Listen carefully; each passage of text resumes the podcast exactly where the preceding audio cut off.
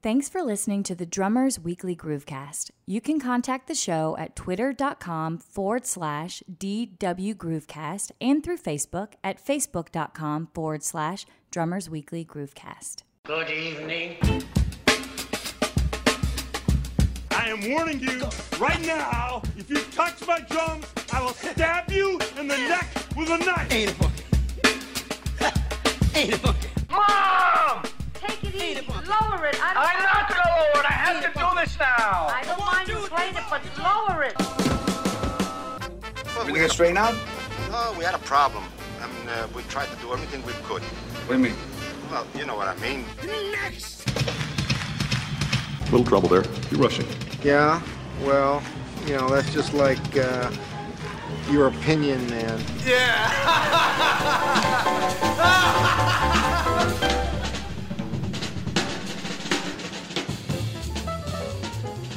Chronic pain is a multi billion dollar business and a worldwide epidemic. Musicians, in particular, seem to suffer greatly from bouts of chronic pain, and unfortunately for our business, we are some of the least equipped through funds and insurance to deal with it properly. I know several different people, myself included, who have dealt with chronic pain and realize the hopelessness of it. Well, today is a very, very, very special treat. Um, I came to know Dr. Howard Schubiner about six years ago, although I've only recently personally met him.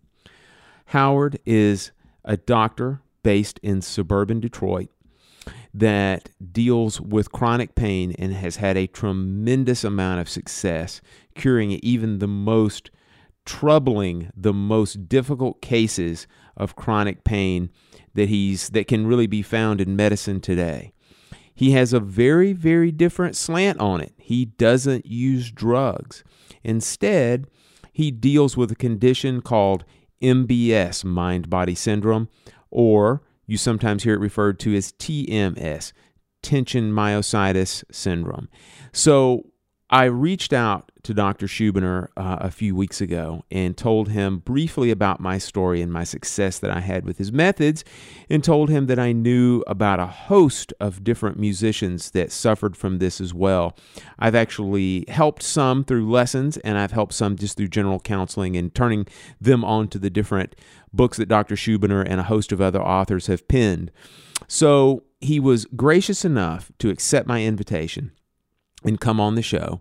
And I thought it really couldn't be a more appropriate time of the year than the holiday season to have a doctor come on and talk about chronic pain because this is one of the times of years that it seems to flare up for so many people.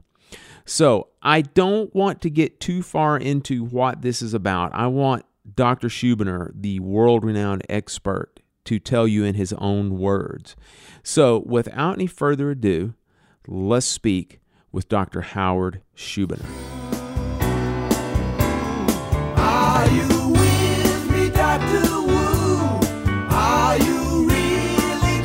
Shadow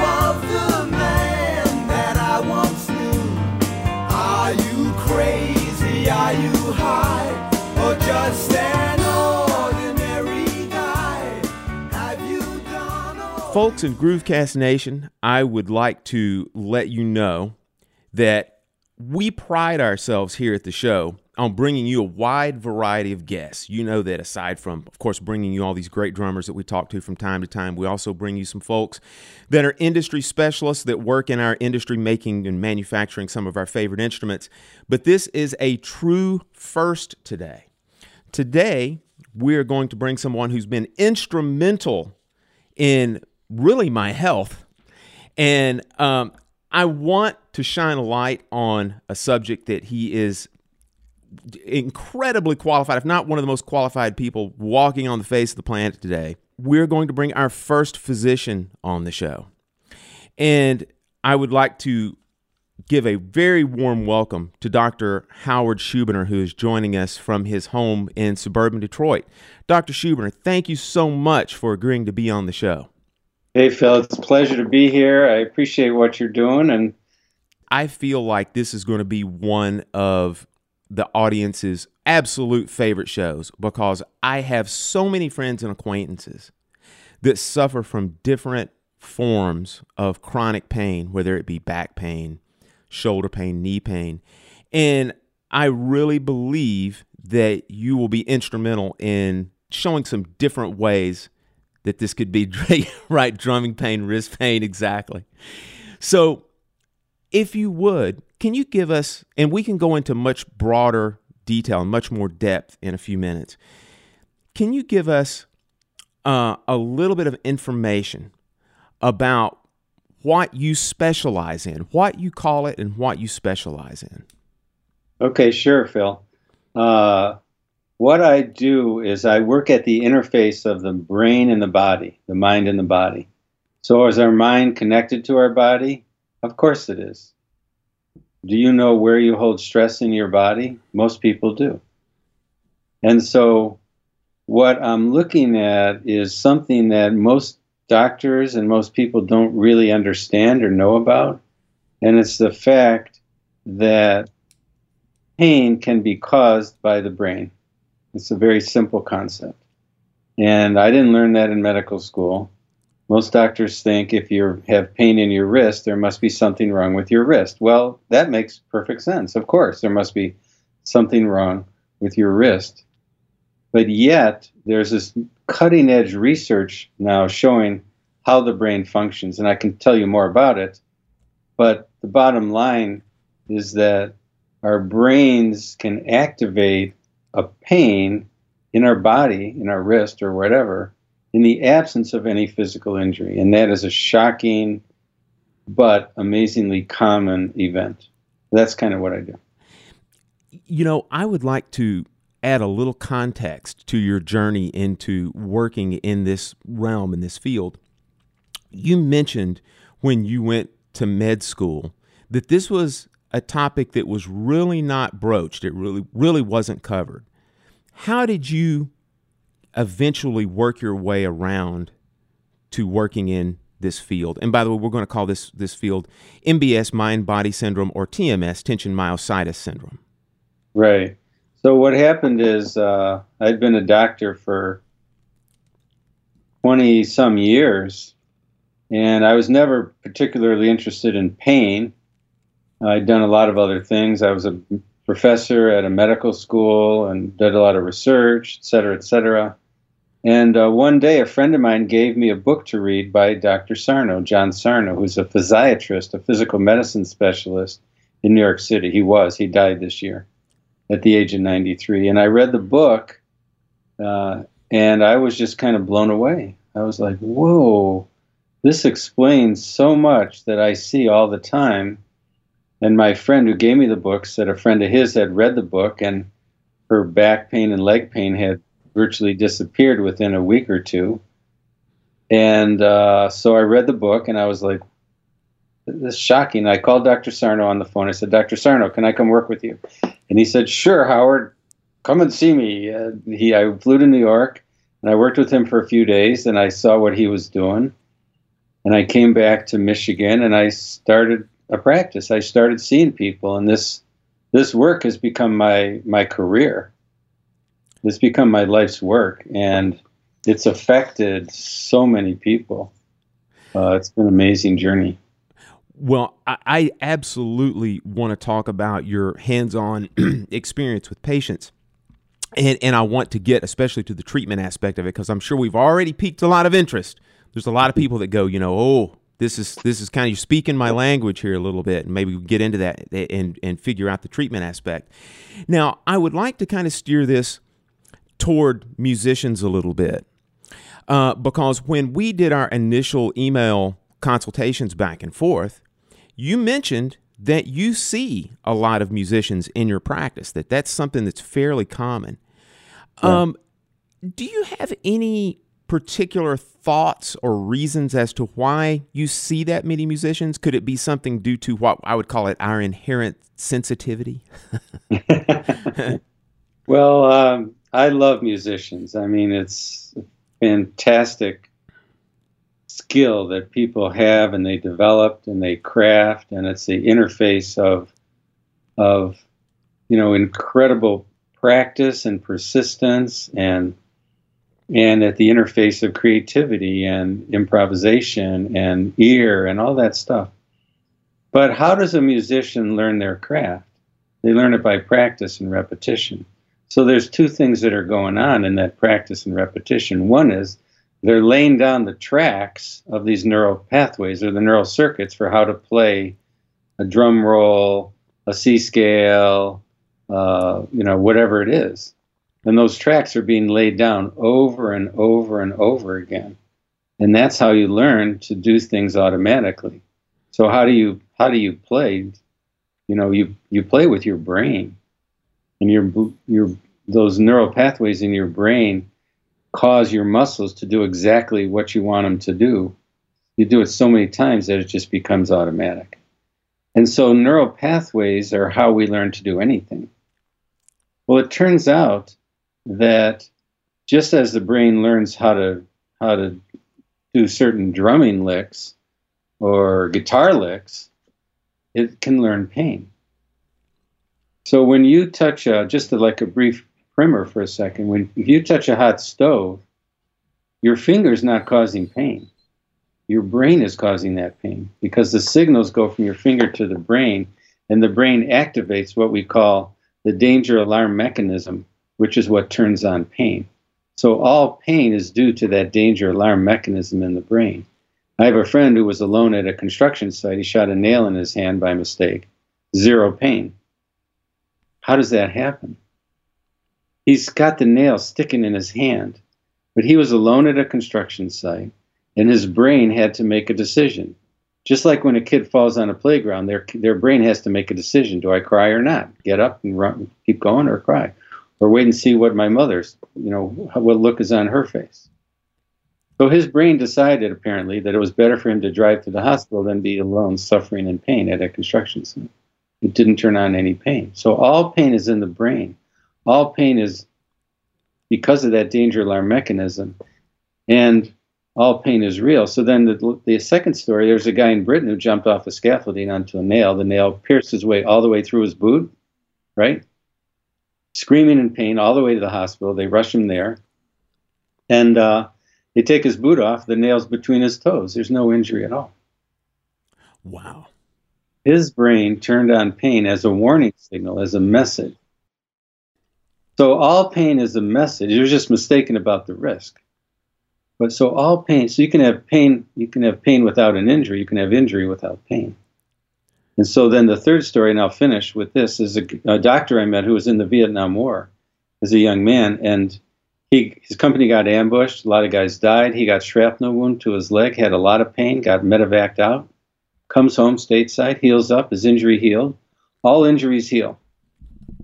Make sure all your drummers and musicians understand this. If you get an injury, it will heal. Number two, his brain turned off the danger alarm mechanism. Pain goes away. He's fine. 20 years later, he's walking down the street. A helicopter startles him up from behind, and he gets the same pain in his leg that he had had all those years earlier. His brain learned pain as a neural pathway, just like you learn how to do a drum lick. His brain remembered it all those years. You don't forget how to ride a bike and then it activated it at the trigger of the helicopter. Research shows that stress and emotional emotional stress or emotional insults activates the same danger alarm mechanism in the brain as does a physical injury. So what happens to musicians? They're working hard, they're practicing hard, they're they're drumming or they're playing guitar or violin or bass or whatever and they're working those hands and drums, or hands and arms and shoulders and neck over and over and over again. And maybe they get a little tendonitis or an injury. And then if they stop, it'll heal, the pain will go away, and they'll be fine. But what if they worry about it? What if they're considering that their their their job is at stake? What if they're the kind of person who puts a lot of pressure on themselves, who's got to get it just perfect? Musicians are perfectionists by nature. You, do you see that? Uh, one, the good ones are. I will say that. I will even go so far to say, Howard, that we're obsessive perfectionists. How's exactly. that? Mhm. Exactly. And so when you turn your obsess- obsession to drumming, you make a fantastic drummer. What happens when you turn your obsession to the pain in your wrist? What happens when you, because once you get pain, now your mind is going a mile a minute. What's going on? What did I do? Why isn't it going away? And those, all those things activate the danger alarm mechanism, which activates more pain. So what happens is there's this vicious cycle of pain leading to fear of pain, leading to more pain. And that becomes what the doctors will call chronic tendonitis, Mm-hmm. which in my view doesn't really exist. But how many people have you seen who say I've got chronic tendonitis? That's incredibly interesting and very compelling. Let me ask you this from the all the musicians that you've seen, have you noticed is there any one particular common part of the body that musicians suffer from the most? Well, mostly there it's, it's hand pain, wrist pain, arm pain, neck pain. You know, they're holding their head a certain way with the violinist. Mm-hmm. where you know all the all the, the drumming with the with the wrists and the arms, and so mainly it's there. Uh, you know, it can be back pain. I've seen a lot of musicians who have um, stomach pain before a, before a gig, or vomit before a gig, out of stress, out of nerves. You see that a lot. Uh, you see singers who uh, have trouble, you know, lose their voice. I'm sure you've heard about that. Singers, there's Certainly. a lot of famous singers who come out on stage and nothing comes out. It's like, whoa, what happened? Yeah. You know, you mentioned in one of your explanations that anxiety is an instrumental, no pun intended, instrumental uh, component in this thing to where you, the mind feeds off this anxiety, turns it into a vicious cycle, right? Right. Have you noticed that generalized anxiety or depression or any other mental ailments kind of go hand in hand with this syndrome? Well, yeah, the the danger alarm mechanism in the brain when we're when we're under stress, our brain is trying to help us to alert us. And when you get a pain, your brain might be saying, "Hey, you you know you broke your you know you broke your ankle and you need a cast," or your brain might be saying, "Man, you're putting a lot of pressure on yourself. Man, you know you're overwhelmed. You got too much going on." or you're feeling or you're really pissed off about a a manager or a you know a roadie or I don't know whoever works in the musician field or or, or your girlfriend you know broke up with you and you're really pissed off or you're sad. All those things activate this danger alarm mechanism in the brain. So any of those things can can activate pain but those same mechanisms could also activate anxiety or depression or uh, wanting to escape with alcohol or drugs. All sorts of manifestations of being, you know, under stress. Now that we're talking about these different manifest- manifestations of syndromes, one thing that is also very common in musicians is tinnitus. Have you noticed that that could be also another thing that that is brought upon or, or that is a mind body syndrome component? Yeah, Absolutely. I've seen I see it a lot. I see it just about every day. And I've had it myself. Uh, yeah. And so the it's not to say that it it is true that one can damage your ears by high decibel music over long periods of time. There's no doubt about that. Yeah. But by the same token, I've seen this all the time, and like I say, it's happened to me where the brain can activate that sound, a high pitched sound or low pitched rumble or whatever, uh, purely because you know there's some stress going on or the brain's worried about something. And what's fascinating is how the brain chooses what to do when you're under stress. How does it choose? Does it choose back pain or does it choose stomach pain or headaches or tinnitus or you know, and that, you know, we don't know exactly why, but oftentimes it chooses something that would make sense. If you're a musician, it would be hand pain or neck pain or tinnitus.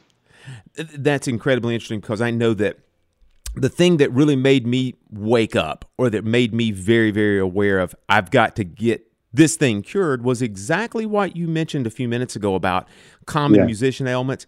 It was neck, shoulder, arm, and thumb pain. And those are pretty important to a professional drummer, that's for sure. And Um, how did how did you react when you started getting that pain? What was your thought? What was your thought process? Well, I am. I have suffered from just. I guess you would call it generalized anxiety from as a kid, just as a kid. I, my my father was was terminally ill from the time I was about six or seven years old. He passed away as I turned twelve years old, and and so uh, you know I, I had. I- I'm not going to sit here and, and play the violin, you know, but I mean, I had my certain share of emotional trauma as as a child, and it wasn't long after that, and actually during that time was when I started suffering from some generalized anxiety, and just over time, it basically manifested itself in several different ways, including some stomach issues, some pain issues, some joint issues with like knee and ankle and whatnot. But to answer your question then about how I reacted is probably not an exaggeration to say that I panicked. Yeah. Maybe not on the not on the verge of panic disorder, like a classic panic disorder where people think they're having a heart attack, but certainly from the standpoint of immediately going to what I call the worst case scenario. Exactly. We call that catastrophizing. right. Well, I had a, you know, the the, the thing that really, uh, I'm going to actually say made me angry from the standpoint of getting away from traditional doctors and traditional medicine was when I went to a hand specialist that looked at my the basal joint Yeah. well, at, you know, which is at the bottom of my thumb, and basically told me that I had arthritis and that I needed to stop playing drums. And he said that as cavalierly as you would tell someone, "Hey, you need to stop smoking cigarettes," or, or just, I mean, just, eh, just incredibly cavalierly, like he does didn't realize that that's been my life since I was Yeah. 12, 13 years old. It's your identity, Exactly. who you are. Yeah. And Yeah. so that's, you know, that's when I started looking at different alternatives and then eventually found my way to this, which has, like I said, been an absolute godsend. It's been tremendous. Now, Howard, I also want to Why bring. don't you tell? Why don't you tell the audience what how you found it and what what you did? You know, or Sure. how do you want to? Well, because uh, you know, I'm sure that we can talk in the abstract, but you know, the real life stories are really what's most compelling. And it's true that what we see all the time is that people who have stress in childhood, it Yeah. sensitizes that danger alarm mechanism in the brain. And then when stress occurs in adulthood, that mechanism can easily be triggered, which can then activate a pathway, a neural pathway of pain or other or another symptom. This is, by the way, I'm going to say this, this is the first time I've actually had a guest interview me. It's kind of nice. Well, I think that I Yeah. tell you. I, mean, I can tell you about my pain if you want. We can talk about that. But I think you're the musician, and Well, I, I, I, I, I will give everyone the the Reader's Digest version. How's that? Of how, how I got to it. But essentially, it was about seven seven or eight years ago when I started experiencing at first chronic neck and shoulder pain, right shoulder pain. I'm a right-handed drummer, and over a period of time, I saw a couple of orthopedic specialists who did the old thing where they would do the test and go, "There's nothing wrong with you. Nothing wrong with you. Ah, you got some muscle tension up here. Your muscles are all tightened up. You know, let's let's try some muscle relaxers." So you go the route of muscle relaxers. Hey, you get, I guess you might call it like a placebo style effect. And eventually, over a period of time, that pain stayed in my neck and shoulder, migrated down my arm. And I will never forget one Sunday morning getting up, getting into the shower, and grabbing a shampoo bottle to squeeze a little shampoo in my hand. And I had a searing pain in my basal joint of my thumb. And that's when it got really serious. It got super serious at that time. And so I went and saw a couple more specialists that resi- uh, that ended up resulting in less than desirable results. I ended up seeing a neuromuscular massage therapist who who did certainly give me some relief, but it was never long-term relief. It would always come back. Right. And, and eventually it ended up in a roundabout way, this guy recommending a chiropractor who was significantly more than a chiropractor, significantly more than a chiropractor. As a matter of fact, in a lot of ways, he sort of he sort of poo-pooed chiropractic a little bit. He he would tell me that where he went to school, they taught him what not to do, and that's when he turned me on to some reading and to some meditation. And one of the books that he turned me on to was the Sarno book. Mm-hmm. And when I started reading the Sarno book, I literally read about myself on every page. It was like John Sarno was sitting next to me and just saying, This is you. Everything about you is in this book. And so, I mean, it resonated instantaneously with me. Yeah. So I started working with Sarno's methods, which which we will talk about here in a little while. Sure. And that essentially then led me again with the obsessive personality. It led me to like, well, if a little bit is good, then a lot's going to be more or, or going to be better. and so I found your book, Unlearn Your Pain, and ordered it. And your book was the proverbial boot that really, really pushed me forward. It really pushed me forward and basically cured me. And so that's how I came about it. Yeah, it's fascinating. Uh, I hear this story so often, and there's definitely a lot of clues to the neural pathway type pain, to brain induced pain. And one is that the pain tends to spread over time. It tends to not go away despite an injury healing. Uh, it tends to shift from one spot to another. And it often occurs at the time of stressful life events. And, you know, I wonder, I'm sure you've looked back at that time in your life and thought about if there was some stress that was going on that might have triggered it. Oh, certainly. Absolutely. 100%. And most people, you know, they don't, you don't think about that's not the first thing you think of. The first thing you think of is what's wrong with my neck, what's wrong with my arm. And so the muscle relaxants and the massage and all that can reduce the muscle tension, but the, you're not getting to the underlying cause, which is in the brain. And uh, most, one of the problems that we have in this field is that because doctors are unaware of this, they will typically give some kind of physical explanation for the pain. Now, some pain has certainly has a physical explanation. I mean, I'm a doctor, I know that. But for most people, if it's if it's an injury, it will heal. And if the pain doesn't go away for months or years, then obviously there's something else, uh, something else going on. And the explanations that people give, well, chronic tendonitis or, or you know, there's a little arthritis or there's a bulging disc in the neck. These are all normal findings that we don't really realize that are actually normal and not the cause of most pain. There are a couple of other commonly found diseases or syndromes that I would like to get your take on that I hear from. It's really common. I hear about people suffering from them all the time. I've read about fibromyalgia in your book. Right. Could you explain to the folks out there what you feel fibromyalgia might be and if it is certainly susceptible to being put under that umbrella of an MBS TMS um, right. Disease? Yeah, fibromyalgia is a classic disorder for, for a neural pathway or brain induced pain for a number of reasons. One is uh, it's the, what it is is chronic widespread pain. So it's pain in many different parts of the body, below the below the belt, above the belt buckle, below the belt buckle, right side, left side. Uh, typically, the pain will will shift from you know one side of the body to the other, one arm to the other, one leg to one arm. So shifting pain, widespread pain, and there's absolutely no indication that there's tissue damage in the body.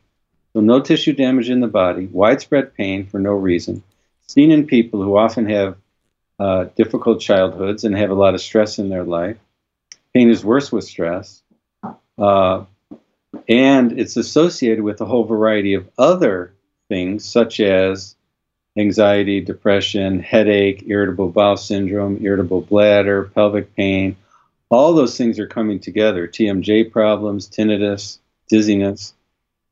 So it's just a classic uh, syndrome uh, for mind body symptoms, and that's what it is.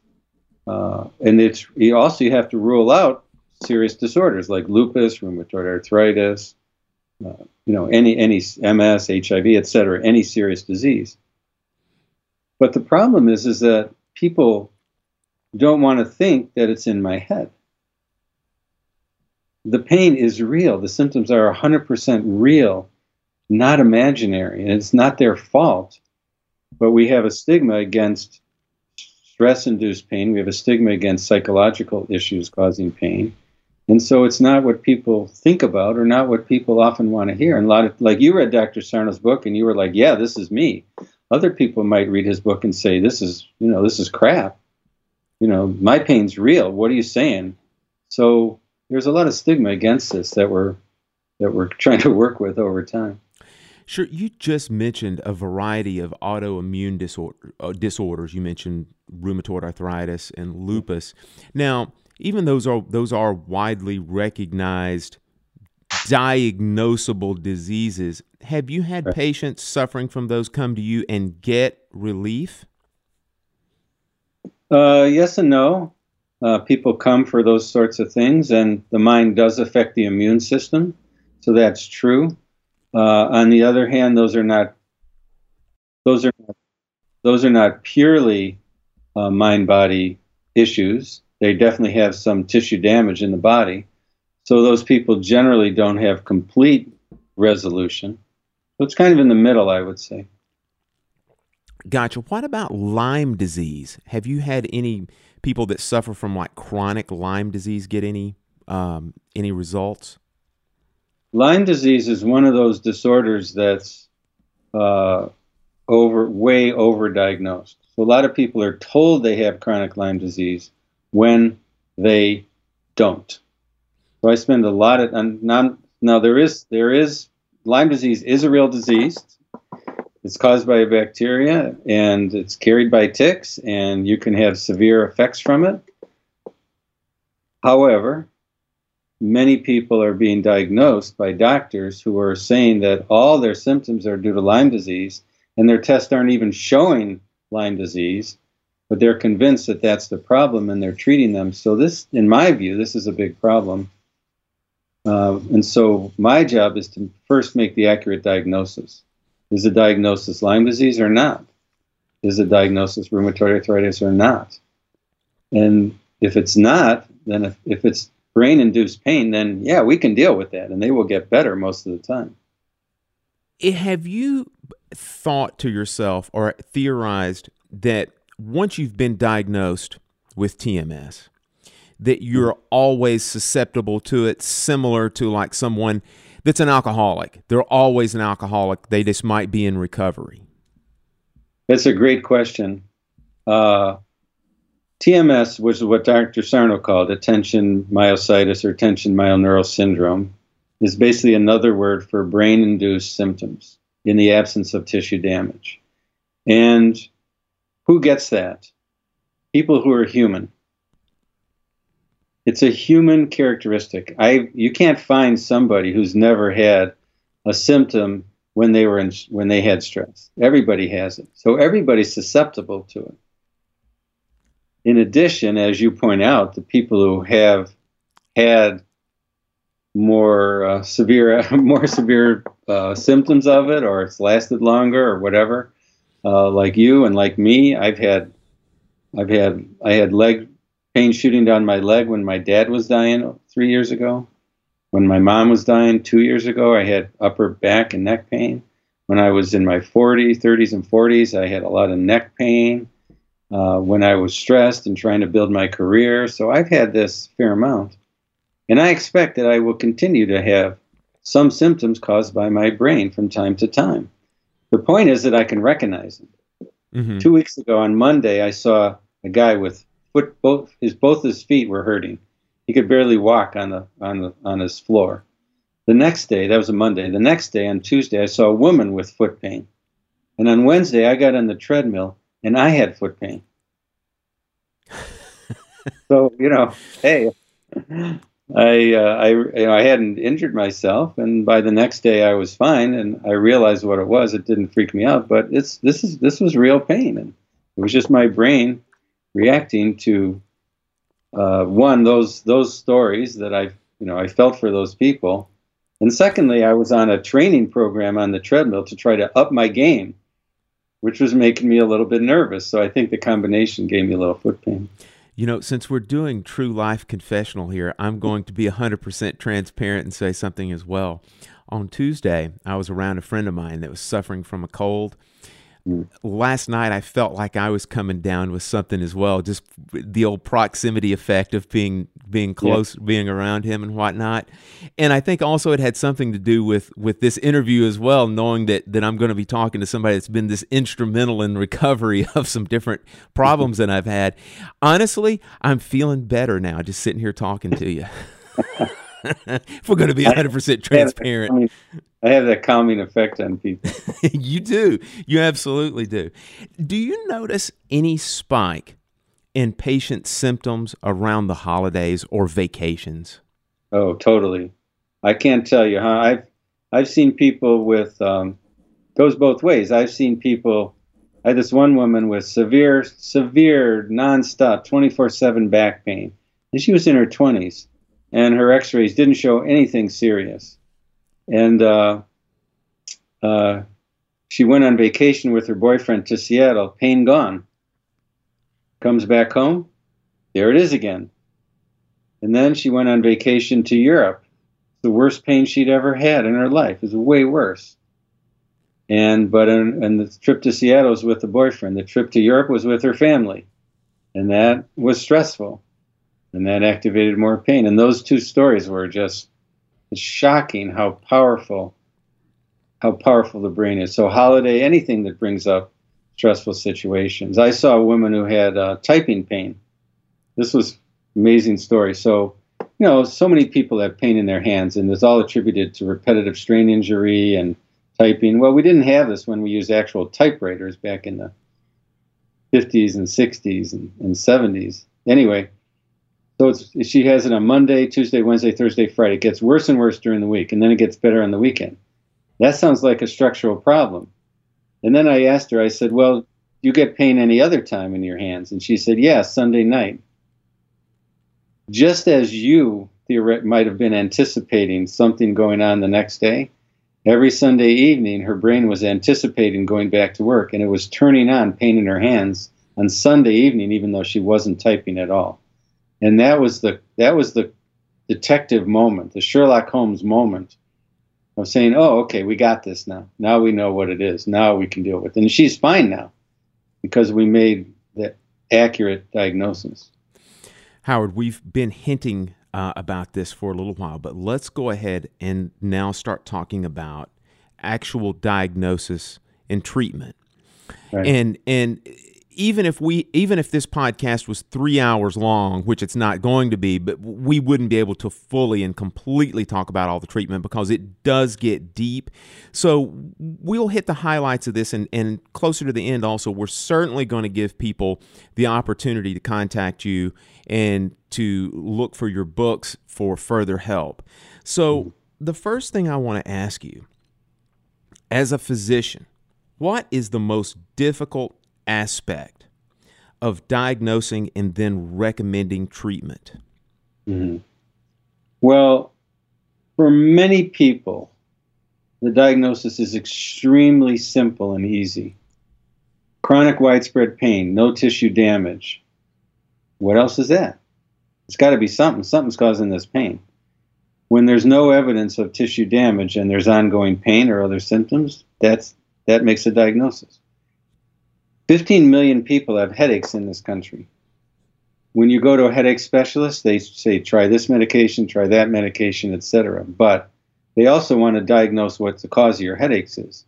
But roughly only 2 or 3% of people with chronic headaches have a structural problem causing their headache. 97 roughly percent of people with headaches don't have a structural problem. So that's easy. That's an easy diagnosis to make irritable bowel syndrome, irritable bladder syndrome. We do the testing, nothing's wrong. It's mind body syndrome. when I'm sure that you, having gone through this experience, can now recognize it in other people. Am I right? Oh, I probably drive people crazy recommending your book and Sarno's books about this. So yeah, uh huh. Right. So you can see it. Any so that so for mo- most of the people, the diagnosis is not hard. When I give lectures, I do a lot of lecturing to other doctors, and I tell them the more symptoms that somebody has, the happier I am. They look at me like I'm nuts because you know they don't want to deal with you know this person's got X and Y and Z and all these problems. But the more problems that somebody has, the more likely it is that it's a mind body thing. That it's one thing that's putting that's causing all of these things, not ten different diagnoses. Most people don't have ten different things wrong with them. Right. So that so for most people, it's really not that hard. With neck and back pain, I have to rule out a structural problem. The problem is, as I alluded to earlier, most the majority of people who are healthy and pain free have an abnormal MRI of their neck or back. That's a problem. So that's what I have to work with. 50% of 30 year olds have degenerative disc disease on an MRI. 40% of 30 year olds have a bulging disc or more. 30 year olds. Right. And 80% of 50 year olds have degenerative disc disease, and 60% of 50 year olds, these are people who are pain free, no pain at all, have a bulging disc. So those findings, I have to ignore those. An MRI is good if you have a, a tumor, an infection, a fracture. But for these minor things that are basically normal findings, like getting gray hair, you have to learn to ignore those. But most doctors don't do that. Most doctors will get an MRI and say that's the cause of your pain. So that's a problem area that we have to deal with. I, think that's incredibly important for everyone to understand because I hear friends that especially that have back pain and one of the key one of the buzzwords i hear all the time is stenosis oh, i have stenosis stenosis. You know it becomes this this very kind of a scary you know lurid type of description. And again as you mentioned certain things like these bulging discs stenosis other things like that those are just common. That that that's like you said that's right. present in 80% of most people that are 50 and older. Exactly. I my neck my i've had neck pain as i mentioned. The mri of my neck shows three large bulging discs pressing on the spinal cord pressing on the nerves. And anybody looking at that they'll go oh my god you must be in tons of pain. You might need surgery. You need injections. And i have zero neck pain. Zero. And those findings are just part of normal aging.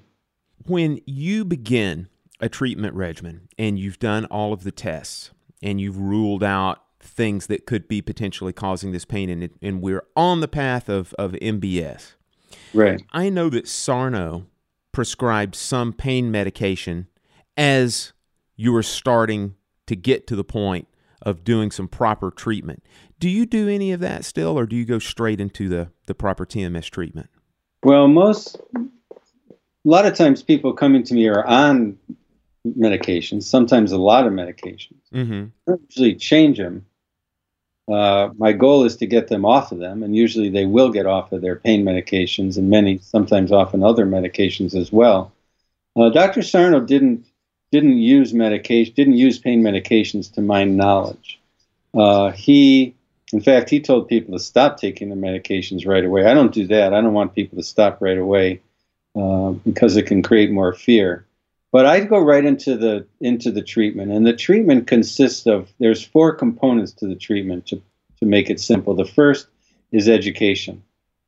It's the most important part. It's helping people. It's making the right diagnosis and helping people understand exactly what's causing their pain ex- teaching them about what pain is, how the brain can cause pain.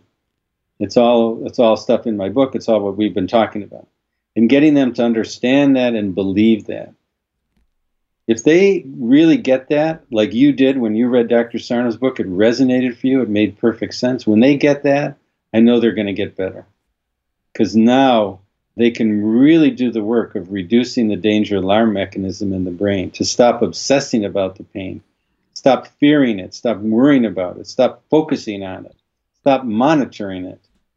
That's the second step of the treatment is to change your brain. So it's education, and then it's changing your thinking about the pain and moving forward. So you probably had to start drumming again or had to start moving your arms and neck, even though you still had some pain. Is that correct?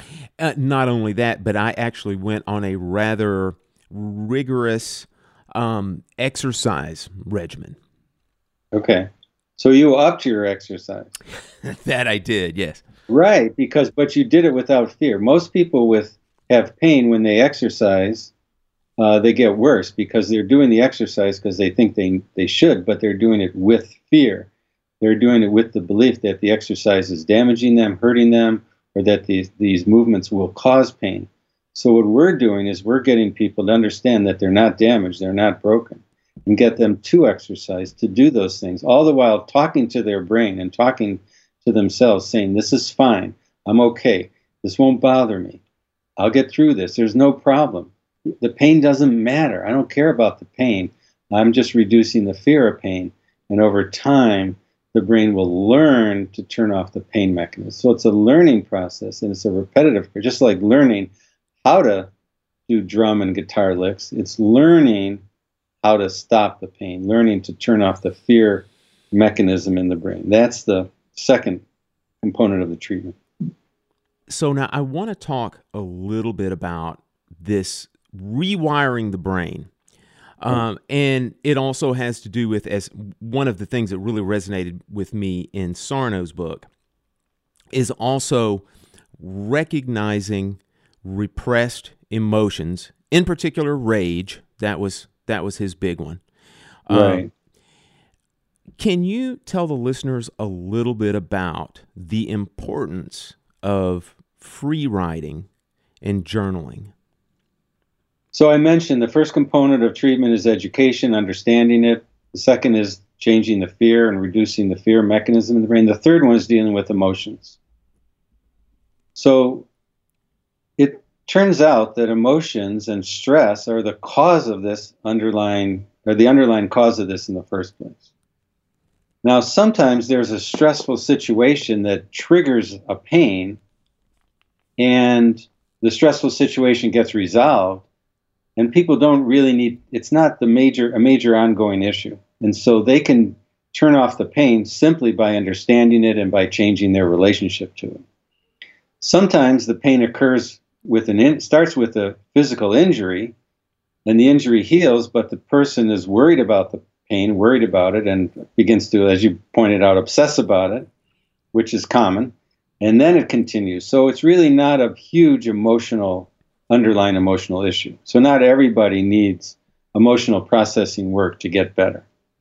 But people who've had difficulties in life, who've been abused as children, neglected, abandoned, divorce, parental death, as in your situation, uh, people who've had an ongoing situation in their life, such as a difficult job or, or marriage or uh, you know stuff going on in their family all those things can really continue activating these danger alarm mechanisms in the brain because, as I said, emotional trauma or injury activates the exact same area, danger area of the brain as does physical injury.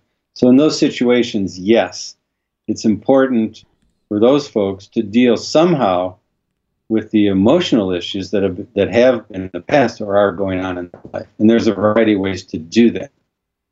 One way is by writing.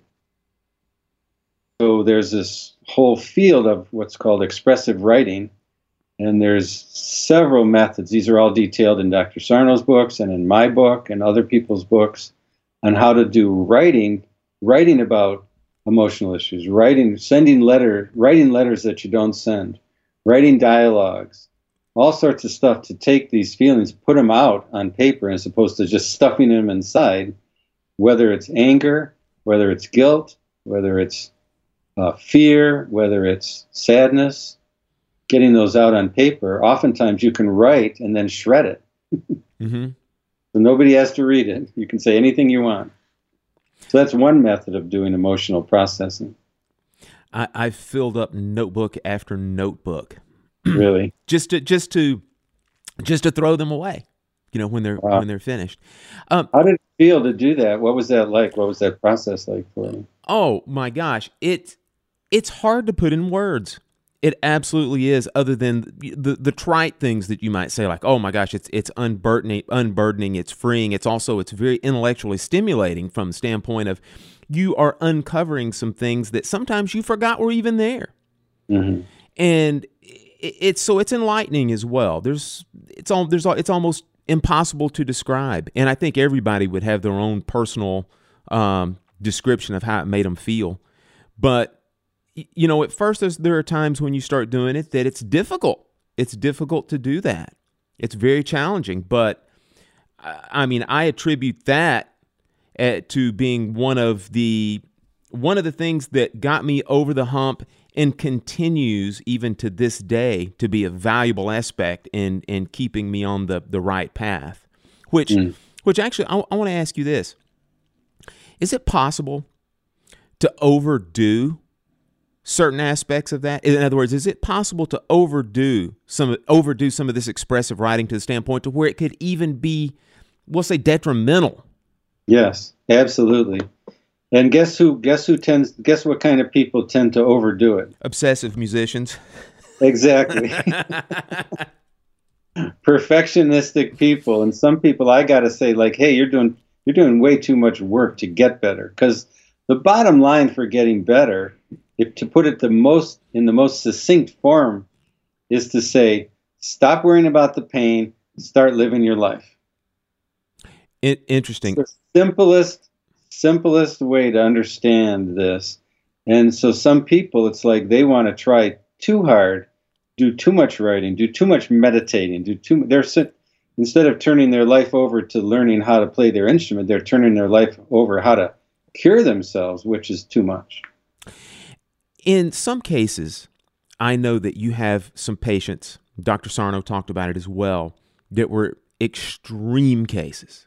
And Yeah. that some of the things that are in the book, such as the, the expressive writing and writing letters and that type thing, some folks needed a little more than that. They needed straight up psychotherapy. right In your practice, what percentage of people do you see that need more than what you can offer them? it's uh dr sarno thought it was around the 10 to 15 percent range uh, i think that's relatively accurate. Uh, but I've also, in my practice, I've also uh, learned how to do a short form of psychotherapy, Mm-hmm. an emotional processing work that's in my book. That, and it's it's it's like taking the expressive writing, but taking it to a new level. And uh, it's it's a little too complicated to talk too too much detail about, but it's basically allowing people to experience, express, and release powerful emotions in a verbal sense, in a in a fantasy sense. Uh, it's in a way it's rescripting some of their me- emotional memories, and it's a it's a form of therapy which is now becoming more widely known, and it's been shown to be more effective than the older forms of talk therapy that people have been using. And we just published a research study using this emotional processing method compared to standard cognitive behavioral therapy. And it's the first study to show that one psychological intervention for chronic pain is actually superior to another. So we're we're excited about that work and that study, and that was just published last month. That is incredibly interesting. Um, and when we get a little more toward the end of the show, if that paper is available somewhere, I would certainly like for you to let the audience know where they can read that. I think that's Yeah, it was it was published in the journal called Pain uh, this year, and uh, it's on fibromyalgia. We used people with fibromyalgia. We used or we we use this therapy people with fibromyalgia. Um, in your practice, what percentage of your diagnosed MBS patients get, if not total relief, at least a good amount of relief? We uh, the the research that we've done shows that uh, in in one study we did, roughly a little more than fifty percent of people had dramatic, almost no more pain. Two thirds of people, 67 roughly percent, had significant amount of pain loss, pain reduction. Uh, so the numbers are pretty good, and these are people who've had average amount of pain for nine years, average duration of pain for nine years. A really long, you know, people with severe and chronic pain. We're now doing another research study at the University of Colorado with a very well-known and uh, excellent uh, neuroscience brain imager, and we're doing functional MRIs of the brain, which is watching the activity of the brain in real time in pre and post people with back pain. And so far, we've randomized 16 people in this study to the mind body treatment arm that we're doing. And two things are interesting. Number one, all 16 of those have had mind body syndrome. All 16 of the first people who with back pain have actually not had a problem in their back. And the, the percentage of people who are going pain free or virtually pain free is, is, is about 75%. This is really a powerful treatment for the majority of people. And these are people who people other doctors would give up on. Right.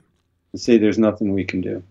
So, for the folks that do get relief, what do you recommend them to do if they have a relapse?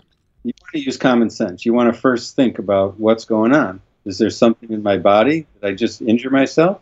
Or is it something in my brain that's producing this pain or this symptom? And that's what I did the other day when I had foot pain when I got on the treadmill. I first thought, did I hurt myself? Guess not. You know, what's going on? And sometimes you need to go to a doctor and say, hey, is there something wrong? But you also have to think at the same time, is this my brain? Is there something going on in my life? Is there something that's bothering me? Is this a message that my brain is sending me? And our brains do that all the time. But what the story I like to tell is I saw a woman who had a pain in her butt, in her butt, right in her butt, and I asked her when it started. She said, when my husband retired. So, you know, that was a message her brain was giving her. Interesting. I mean, that's just tremendous. I know that with your book, there was a CD that came in there that had some meditations that were in there. So that's obviously something that you recommend as well. How do you feel about yoga or other mindfulness practices as well? Yeah. Um, anything that people can do to calm their brain, to reduce the fear and danger alarm mechanism, is going to be helpful. So, meditation, mindfulness, yoga. Yoga is great because it combines mindfulness, meditation type work, and physical activity. So, one of the things I'm asking people to do is to move and, and use their bodies without fear. What I want them to do is retrain their brain to be able to use their body. So, when I had low back pain several years ago, every time I'd every morning I'd wake up, pick the newspaper off the porch, and I'd have back pain when I bent over. When I realized that my back wasn't the problem, what I did was I, every time I bent over, I just mentally said to myself, This is fine. I'm not in danger. There's nothing wrong. This is fine. You're fine. Over and over again. And then after a few months, my brain learned that that was fine. I was laying down a new track. It's like learning a new, a new lick He's like learning how to how to play and play a new instrument. It's it's just training the brain. I feel quite sure that we're going to have some listeners that this has resonated with.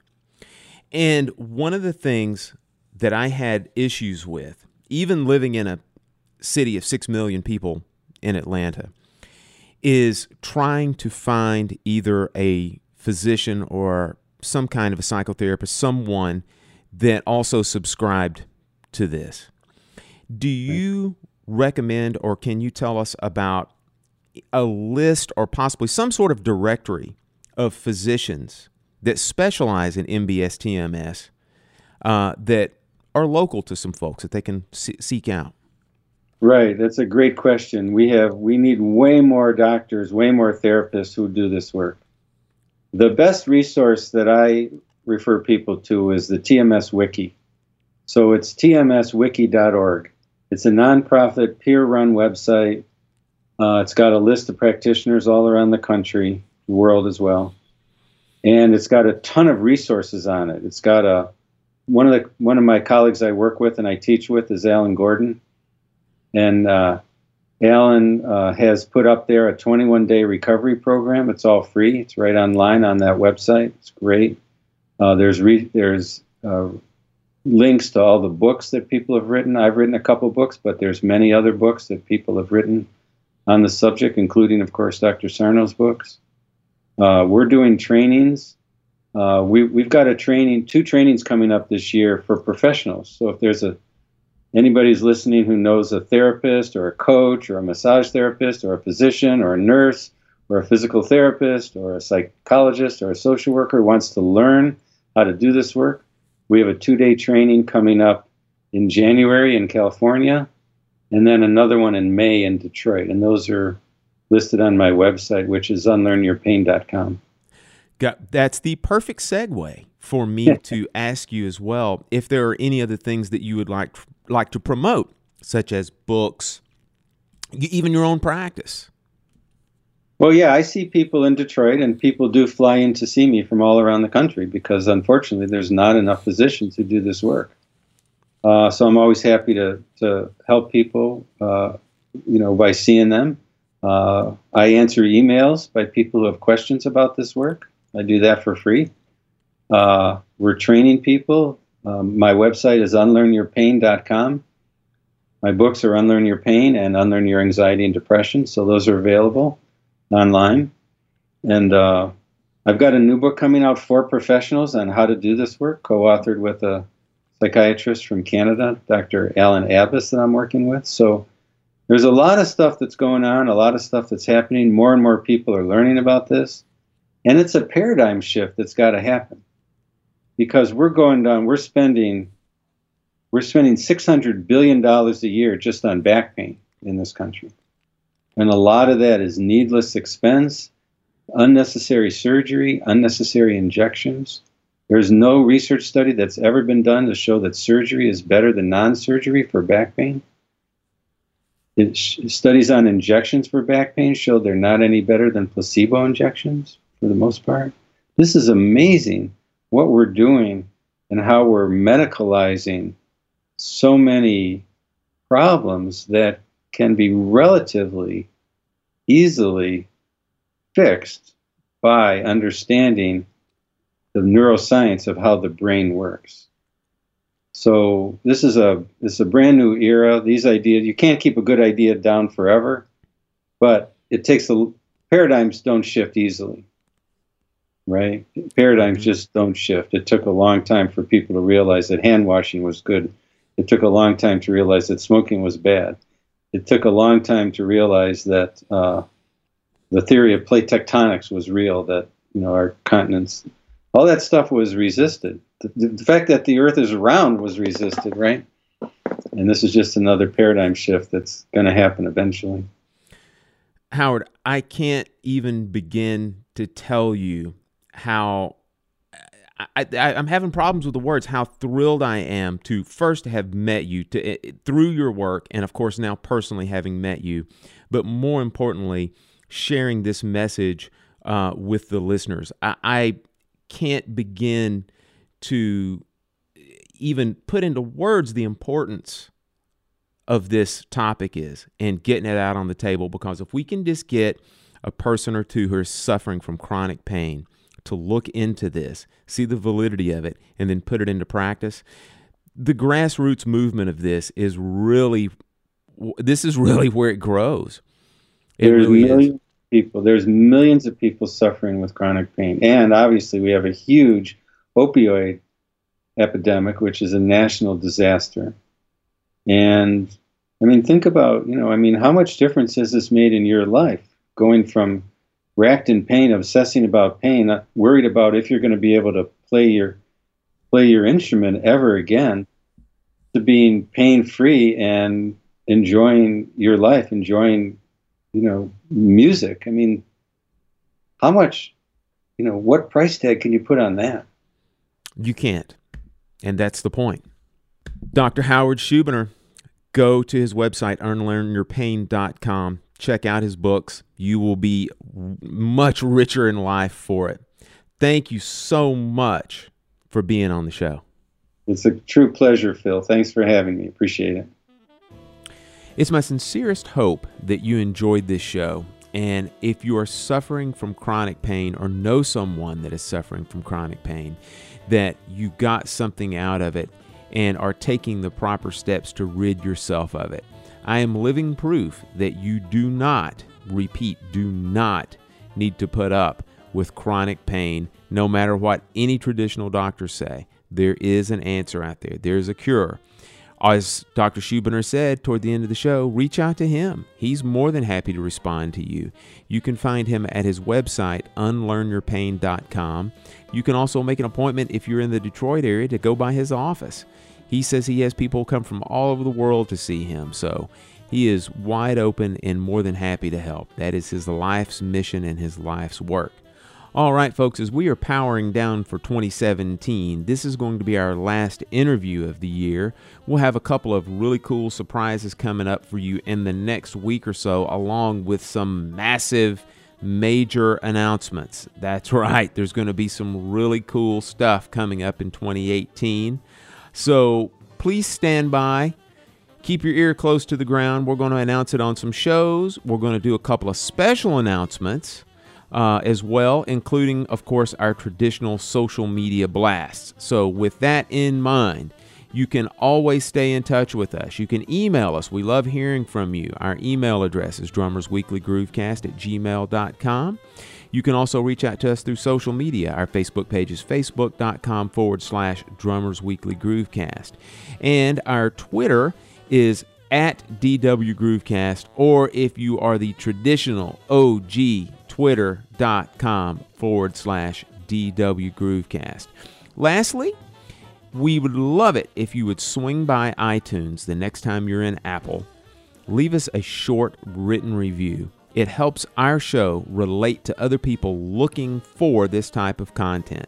It certainly helps us out a lot. Just a short written review, and we would be so happy. All right, that is going to do it. So, on behalf of John, this is Phil and Dr. Howard Schubiner. Thank you so much for listening. We look forward to seeing you soon.